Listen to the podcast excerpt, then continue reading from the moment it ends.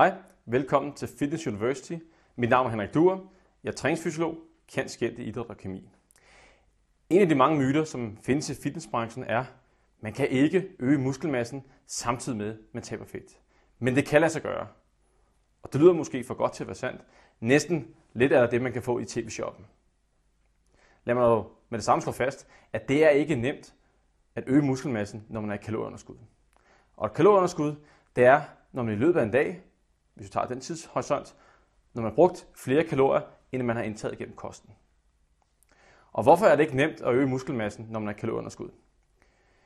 Hvis du ser på, hvad kroppen tager på, når den mister kalorier, det vil sige, når man bruger flere kalorier, end man indtager, jamen så er der energidepot nummer et, det er vores fedtdepoter.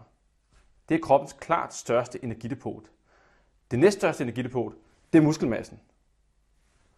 Og der forbrænder øh, vores krop proteiner, hvis den er, mangler energi. Og så er der kulhydratdepoterne, de er faktisk minimale i den sammenhæng her. Så er man i kalorieunderskud, og man styrketræner samtidig, så er der faktisk en konflikt mellem opbygning af muskelmasse og nedbrydning. Og lad os prøve at se på, hvordan det egentlig ser ud i praksis, når man er i kalorieunderskud. Hvor meget protein taber man egentlig? Hvis vi ser på denne figur her, så er der tre stolper, og her har man taget en gruppe mennesker og sat dem et nogenlunde kraftigt kalorieunderskud. Den første stolpe viser så, hvad, man, eller hvad der bliver tabt de første 1-3 dage.